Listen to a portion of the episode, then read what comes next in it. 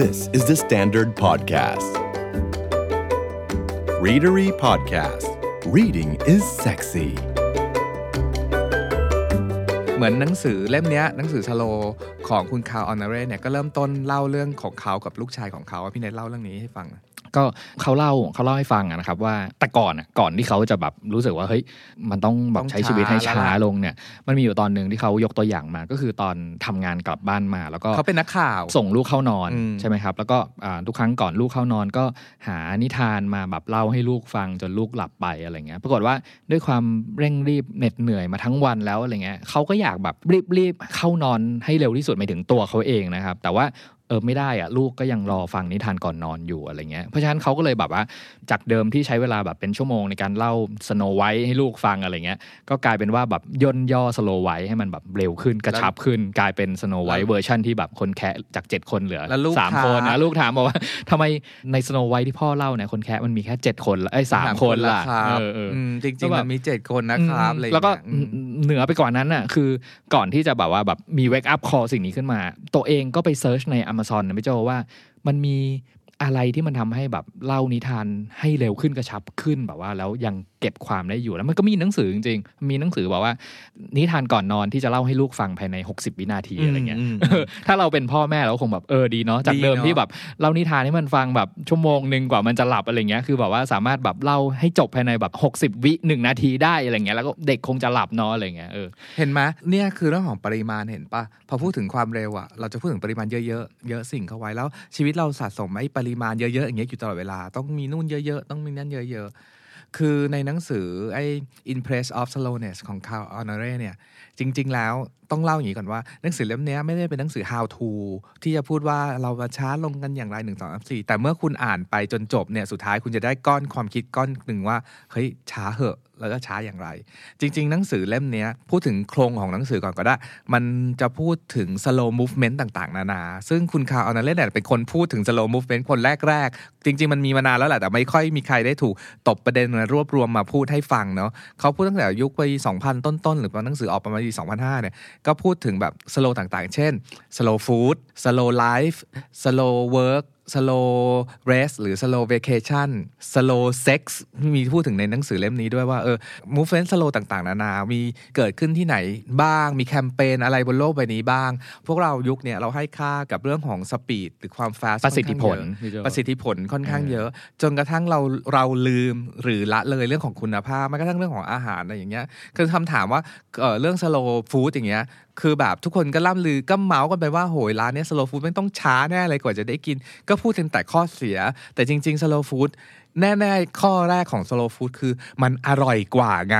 สมมติว่าผักที่เก็บมาสดๆจากต้น แล้วมาทำให้เรามันอาจจะช้ากว่าผักที่เราไปซื้อจากซูเปอร์มาทำเนาะแต่มันสดกว่าอร่อยกว่า แล้วใครที่ได้ลองแบบอาหารแบบ slow food จะรู้ได้เลยว่ามันมันมันอร่อยกว่าจริง ๆ นี่ไม่รวมถึงคุณภาพต่างๆนามันนา slow food มันแหมพี่โจพูดอย่างเงี้ยเดี๋ยวคนจะเข้าใจผิดว่า slow food คืออาหารที่เสิร์ฟช้าๆนะใช่ไหมอันนี้นไม่ใช่ทุกคนเราอะออเราอะสารภาพเลยว่าเราเองก็คิดแบบนั้นก่อนหน้านี้แต่ก็เนอะพูดถึงกระบวนการในการได้มาของวัตถุดิบต่างๆ เช่นอ่าเวลาพูดถึง slow food เนี่ยเขามักจะพูดถึงแบบอุตสาหกรรมปศุสัตว์ใช่ป่ะครับที่ที่มันมีการเขาเรียกว่าเพิ่มฮอร์โมนต่างๆ ให้กับแบบสัตว์เร่งต่างๆอ่าให้หมูเพื่อเร่งโตให้มันเร็วแบบโตเร็วขึ้น ก็พูดถึงแบบในระบบอุตสาหกรรมแหละว่าว่ากระบวนการผลิตอาหารเนี่ยใน food chain เนี่ยเขามีการเร่งทำให้มันเกิดประสิทธิภาพ แล้วก็ปริมาณในเวลาที่มัน ร่นออกมาได้ยังไงบ้างนั่นนั่นคือคอนเซปต์ของของแบบการมองอาหารแบบอุตสาหกรรมเนาะแต่แบบอืม slow food นี่คือให้เราย้อนกลับมาคิดว่า เฮ้ยจริง ๆ แล้วขั้นตอน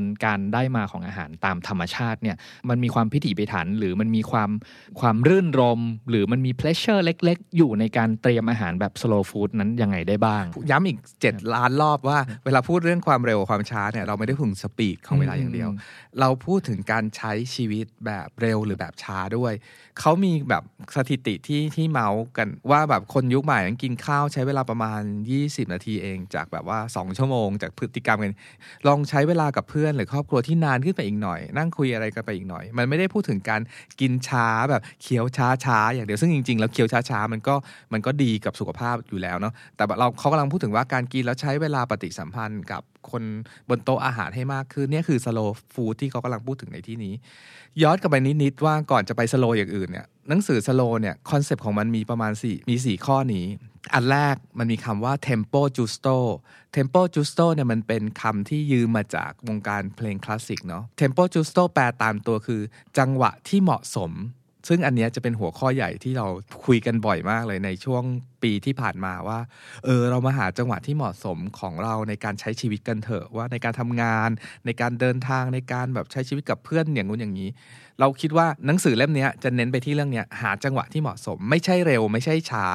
ไม่ใช่เร็วตลอดเวลา ไม่ใช่ช้าตลอดเวลา แต่มีจังหวะที่เร็วและช้าที่เหมาะสมกับเรื่องนั้นๆ อันที่หนึ่งคือจังหวะที่เหมาะสมหรือ tempo giusto จำไว้เลยคำนี้สองคือเรื่องของ balance ก็คือแบบว่าเมื่อบางครั้งที่เร็วเกินไปก็ต้องช้าลงบ้าง หรือช้าไปก็เร็วขึ้นมาบ้าง อันที่ 3 คือเรื่องของคุณลิตี้มากกว่าควอนติตี้คือคุณภาพมากกว่าปริมาณอะในการใช้ชีวิต slow life เนาะมองที่คุณภาพเป็นหลัก ว่าเรากินของดีเข้าไปหรือยัง เรากินผักที่ปลอดสารพิษ หรือกินอาหารที่ดีต่อสุขภาพหรือยังละอันทีสี่ 4 คือเรื่อง enjoy the ride คำนี้เป็นคำที่เราโจ้ได้ยินตั้งแต่เด็กๆละเหมือนช้าลงหน่อย แล้วก็มีความสุขกับเส้นทางเดินชีวิตของเราบ้าง คือเขากำลังพูดถึงความสุขในการใช้ชีวิต ไม่ใช่ไปถึงแล้วก็กินกินกินกินเจอเพื่อนก็กินกินกินกินอะจบแยกย้ายแยกย้าย แต่คือระหว่างนั้นอะเรามองหาความสุขบ้าง แล้วมันเกิดอะไรขึ้นรู้ป่ะด่วนๆเลยคือเมื่อเช้าเนี่ยพอเราลองขับรถช้าลงเนี่ย บนสะพานข้ามแยกแห่งหนึ่งแล้วพอขับรถช้าลงปุ๊บอะสิ่งที่เราเห็นคือ เราเห็นต้นไม้เล็กๆ แม่งขึ้นอยู่บนสะพานข้ามแยกเว้ยณโมเมนต์นั้นแบบคือมันเป็นที่ที่แบบ ต้นไม้มันไม่ควรจะไปขึ้นอยู่บนนั้นอะแล้วอยู่ดีก็เกิดพอขับรถช้าลงเนี่ยมันเกิดความคิดว่าเออชีวิตนี่ถ้าเราไม่ยอมแพ้เนาะเราตกไปอยู่ในที่ที่แย่ที่สุดเราก็สามารถมีชีวิตขึ้นมาได้หรืออะไรอย่างเงี้ยคือได้อะไรกับชีวิตเล็ก ๆ น้อยๆอะแล้วเรารู้สึกว่านี่แหละคือสิ่งที่เราได้จากการทำอะไรช้าลง เช่นขับรถช้าลงเป็นต้น ในหนังสือเอ่อ Impress of Slowness ของ Carl Honore เนี่ยมีเรื่องข้อหนึ่งเรื่องใหญ่ ๆ ก็คือเรื่อง slow food เนาะบอกเลยว่าชวนเพื่อนๆเลยว่าเพราะตอนนี้โจอินมากคือแบบว่าหนึ่งคือเรื่องการทำอาหารกินเอง คือเมื่อก่อนเราไม่สังเกตนะว่า จริง ๆ แล้วแค่โมเมนต์ที่เรายืนอยู่หน้าเตา แล้วเราโยนกระเทียมลงไปในน้ำมัน แล้วมันมีกลิ่นกระหอมของอาหารโผล่ขึ้นมาอารมาอันเนี้ยมันทำให้เราคลายเครียดได้เฉยเลย เสียง sizzling ของกระเทียมบนน้ำมันร้อนๆเนี่ยมันเพลินมากกว่าเสียงแบบติ้งของไมโครเวฟนะอะไรอย่างใช่เงี้ยใช่ใช่มันฟินกว่ามากมันหอมมันมันไม่ใช่แค่เสียงมันรูปแล้วกลิ่นเสียงมันมาเออมันมาเออหมดเลยเนาะหรือแม้กระทั่งผักสลัดที่ซื้อในซูเปอร์แล้วที่เขาหั่นมาเสร็จแล้วนึกออกปะเอาแค่ซื้อผักที่เป็นต้นมา แล้วก็ลองแบบว่าหักผักใส่จานเนี่ยรับรองได้เลยว่ามันอร่อยขึ้นกว่าเดิมแน่นอน นี่คือคุณภาพชีวิตของการใช้ชีวิตแบบ slow food นอกจาก slow food แล้วมันมีในหนังสือเล่ม slow เนี่ยเขาพูดถึง slow city อิตาลีในหลาย ๆ เมือง โดยเฉพาะเมืองต่างจังหวัดเนี่ยจะใช้คำว่า slow city เยอะเช่นแบบว่าเอาเก้าอี้ไปโรยอยู่ในตามทางเดินหรือในสวนมากขึ้น เช่นแบบว่าง่ายๆเลยแบบว่าเดินเดินไปให้นั่งพักได้ได้บ่อยขึ้น หรือแม้กระทั่งมีกระแสเมืองบางเมือง ในยุโรปอย่างเช่น ที่ออสเตรียมีแบบว่าแข่งกันเดินช้า เขาบอกว่าเขามีเหมือนเครื่องตรวจจับอะไรประมาณอย่างเงี้ยถ้าเราเดินจากจุด A ไปจุด B ที่เร็วเกินไป เราจะถูกทำโทษเล็กๆด้วยการให้แบบว่าต้องทำอะไรบางอย่างเล็ก ๆ เพราะว่าต้องการบิวให้ทดลองเดินช้าอะไรเงี้ย ลงโทษด้วยการแบบเดินจูงเต่าอยู่หน่อยนึงอะไรเงี้ยเรื่องขำๆ แต่กระแส slow slow city เนี่ยเป็นจริงเป็นจังขึ้นเมื่อ เมื่อเราอยู่ในโลกยุค global change เนอะหรือที่มีแบบว่ามลพิษต่างๆ นานาอะไรเงี้ยรู้ไหมว่าประเทศไทยนี่อันดับขยะพลาสติกในในมหาสมุทรนี่เป็นอันดับ 6 แล้วนะที่เราผลิตพลาสติกลงลงลงมหาสมุทรอะไรเงี้ยซึ่งแบบมันถึงเวลาที่เราต้องเปลี่ยนพฤติกรรมกันจริง ๆ ที่ใช้ชีวิตสโลแบบช้าลงหน่อย ใช้หลอดที่แบบว่าไม่ใช่หลอดพลาสติกเมื่อขึ้น หรือจริง ๆ แล้ว คนบนโลกมัน 7,000 ล้านคนไง ถ้าทุกคนใช้พลาสติกคนละนิดละหน่อย มันก็ตอนนี้ขยะพลาสติกในมหาสมุทรเนี่ยมันทั้งมีปริมาณและน้ำหนักเยอะกว่าปลาทั้งมหาสมุทรรวมกันอีกอะไรเงี้ยเรื่องพวกนี้เป็นเรื่องที่กำลังพูดถึง slow life หรือ slow city ที่แบบว่าถ้าแนะนำได้ให้ดูสารคดีเรื่องโบโกตาเมืองในโคลัมเบียที่แบบใช้จักรยานเป็นหลัก หรือแบบเมืองในโอเรกอน ซึ่งแบบว่าพอร์ตแลนด์โอเรกอนที่การใช้ชีวิตแบบขี่จักรยานอะไรพวกอย่างเงี้ยเรื่องพวกเนี้ยเป็นเรื่องที่จริง ๆ เก๋ด้วยนะในยุคนี้ลองใช้ชีวิตแบบ slow กันลองดูบ้าง นอกจากนั้นในหนังสือเล่มนี้ยังพูดถึงเรื่อง อ่า slow sex ข้ามไป เพราะมันแบบว่าอืมไปอ่านกันเอาเองเนาะซึ่งมันเจ๋งจริงนะบอกเลย ถัดไปก็เป็นเรื่อง slow work ซึ่งเป็นสิ่งที่เป็นกระแสอยู่ในขณะนี้ มันมีหนังสือเล่มหนึ่งที่พี่เนทเล่าวันก่อนชื่อหนังสืออะไรนะ four hour work weeks พี่โจก็คือจริงๆอะมันก็เป็นหนังสือที่ตอนแรกเราไม่อยากอ่านนิดนึงนะเพราะมันเป็นแบบไอ้คนเขียนมันเป็นเศรษฐีไงคือเขาเขากำลังจะตั้งคำถามแบบคำถาม simple ที่สุดเลยว่าทำไมเราต้องทำงาน 5 วันตั้งแต่9โมงเช้าจนถึง5โมงเย็นทุกวันด้วยวะอะไรเงี้ยเออด้วยคำถามอย่างเงี้ยเขาก็เลยเสนอว่าจะเป็นไปได้ไหมถ้าเราทำงานสัปดาห์เดียวแค่4ชั่วโมงคำถามซึ่งแรกซึ่งโหดและหินมากเลยนะคืออมคือในสองมุมแล้วกันในมุมของแบบถ้าเราเป็นพนักงานอะไรเงี้ยมันก็ยากมากๆแล้วนะที่จะแบบว่าแบบงานทั้งสัปดาห์วันละ8ชั่วโมงคูณ5ไปก็8 5 40ชั่วโมงย่นให้เหลือแค่4ชั่วโมงนั่นคือแบบ 10 เท่า หดลง 10 เท่าอะแล้วงานปริมาณงานที่ที่เรามีทั้งหมดเนี้ยมันจะถูกจัดการให้เหลือภายใน 4 ชั่วโมงทั้งสัปดาห์ได้ยังไงวะอะไรเงี้ยมันมันดูเป็นไปไม่ได้เนาะแต่ว่าในหนังสืออะเขาก็นำเสนอเขาเรียกว่าหนทางแล้วกันว่ามันเป็นไปได้นะเว้ยถ้าจุดจุดจุดเช่นแบบว่า virtual office มีไว้ทำอะไร virtual secretary มีไว้ทำอะไระไเออจริงเนอะ virtual admin อะไรเอเงี้ยอจริงคือเนอะมันมีมันมีคนที่ช่วย ผ่อนงานเราเล็ก ๆ น้อยๆอยู่เต็มไปหมดเลย ถ้าเราเก่งมากพอที่สามารถจัดการงานต่างๆเหล่านั้นได้ คือซึ่งมันก็มีกระแสเกิดขึ้นมานะมันอาจจะไม่ได้เป็นเมนสตรีมที่แบบทุกบริษัทโอเคกันอะแต่ว่าบริษัทเก๋ๆบนโลกใบนี้มากมายจากหนังสือเล่มนี้บอกเนี่ยมันก็จะเริ่มมีการทำงานแบบ 4 3 4 3 ก็คือทำงาน 4 วันอยู่ 3 วัน แล้วปรากฏว่าผลงานของพนักงานก็ดีขึ้นเพราะว่าภายใน 3 วันเนี่ยพนักงานเหมือนแบบได้หยุดเวเคชั่นเหมือนได้หยุดวันหยุดราชการตลอดเวลา และได้มีเวลาส่วนตัวได้เข้าใจตัวเองมากขึ้นได้มีเวลาไปดูงานศิลปะได้อ่านหนังสือ หรือได้ได้อยู่กับครอบครัว เพราะฉะนั้นไอ้ความสุขความ healthy เนี่ยมันก็จะสะท้อนกลับมาที่ในงานไง ซึ่งแบบไอ้โมเดล 43 เนี่ยบอกเลยว่าที่ Readery เองก็กำลังแบบว่าหมกมุ่นกับเรื่องนี้มากให้ทำได้ไหมวะเราทำได้ไหมเราทำได้จริงไหมอะไรเงี้ยหรือไอเดียการอย่างที่พี่เนยเคยพูดถึง Muji ตอนหนึ่งเมื่อหลาย EP ก่อนนะว่าเขาทำงานแบบสมมติว่าเวลาเลิกงาน6โมง ก็พยายามเลิกงานให้ตรงเวลา6โมงจริง ๆ ได้ไหม แต่มันเป็นการบังคับให้ให้ให้พวกเรารู้ตัวว่าเฮ้ยเราเราจะเอ้อระเหยตอนกลางวันไม่ได้แล้วก็แบบเดี๋ยวเดี๋ยวตอนใกล้ ๆ เลิกงานค่อยเคลียร์งานอะไรเงี้ยคือมันไม่ใช่คอนเซปต์ในการทำงานที่ดีเลยอะไรเงี้ยเพราะมันมันทำให้เราแบบทำงาน overtime แต่พูดเลยว่าหลังเวลางานกันตลอดเวลาในฐานะที่เราเป็นเจ้าของบริษัทพวกนี้แล้วกันมันมีความขัดแย้งอยู่ในใจเนาะว่าแบบว่าพนักงานทำงานน้อยลง แล้วมันคือจะในดีมุมขึ้นเจ้าของยังไงอะวะคือทั่วมองทั่วไปในแง่แบบแบบทุนทุนๆหน่อยแล้วกันนะเออคือแบบเราต้องการรีดเอาแบบหยาดเหงื่อทุกเม็ดจากพใช่นักงานของใช่เราใช่เพื่ออ่างานที่จะได้กลับคืนมาใช่อย่างเงี้ยแล้วพอตั้งแต่ต้นปี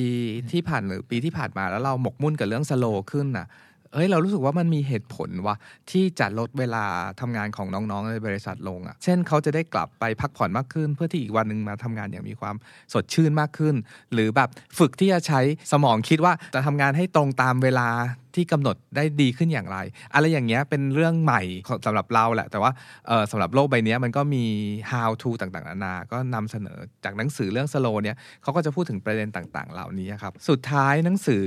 หนังสือเนี่ยต่อให้ไม่ได้เป็นหนังสือ how to ที่บอกเราว่าว่าหนึ่งสองสามสี่ยังไง แต่ว่าเราก็สรุปสรุปความจากหนังสือเล่มนี้ว่าคุณคาร์ออนเรเนี่ยเขาจะพูดถึง ถ้าเราแบบเร็วกันนักเนี่ยเราจะเหยียบเบรกชีวิตกันได้ยังไงบ้าง อันที่หนึ่งคือดู less หรือทำอะไรให้น้อยลง คืออย่างนี้พอตารางเวลามันเต็มเอียดไปหมดเนี่ยแล้วเราจะต้องรีบขับรถจากที่หนึ่งไปประชุมอีกที่หนึ่งเพื่อปประชุมอีกที่หนึ่งอะมันก็รีบก็ถูกแล้วไงเพราะมันต้องรีบให้ตรงตามตารางเวลา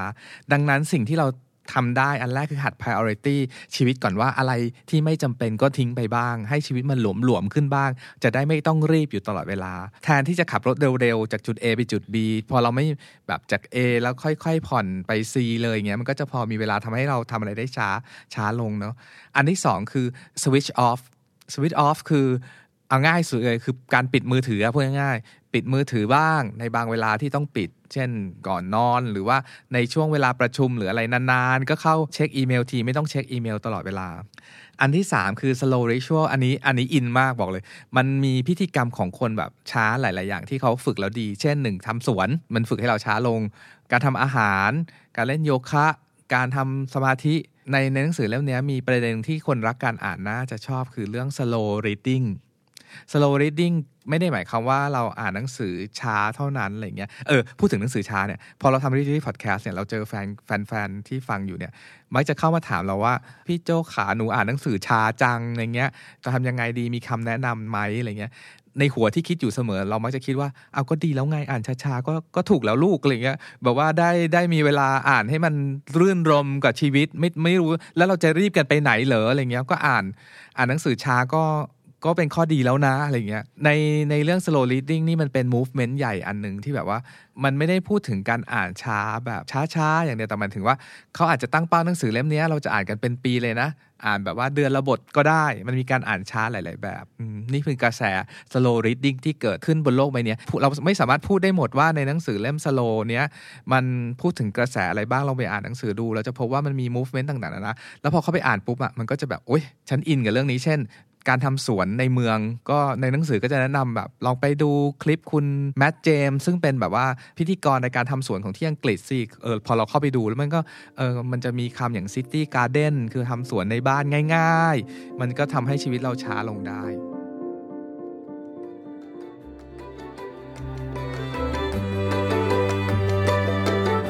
The Standard Podcast. Eye opening for your ears.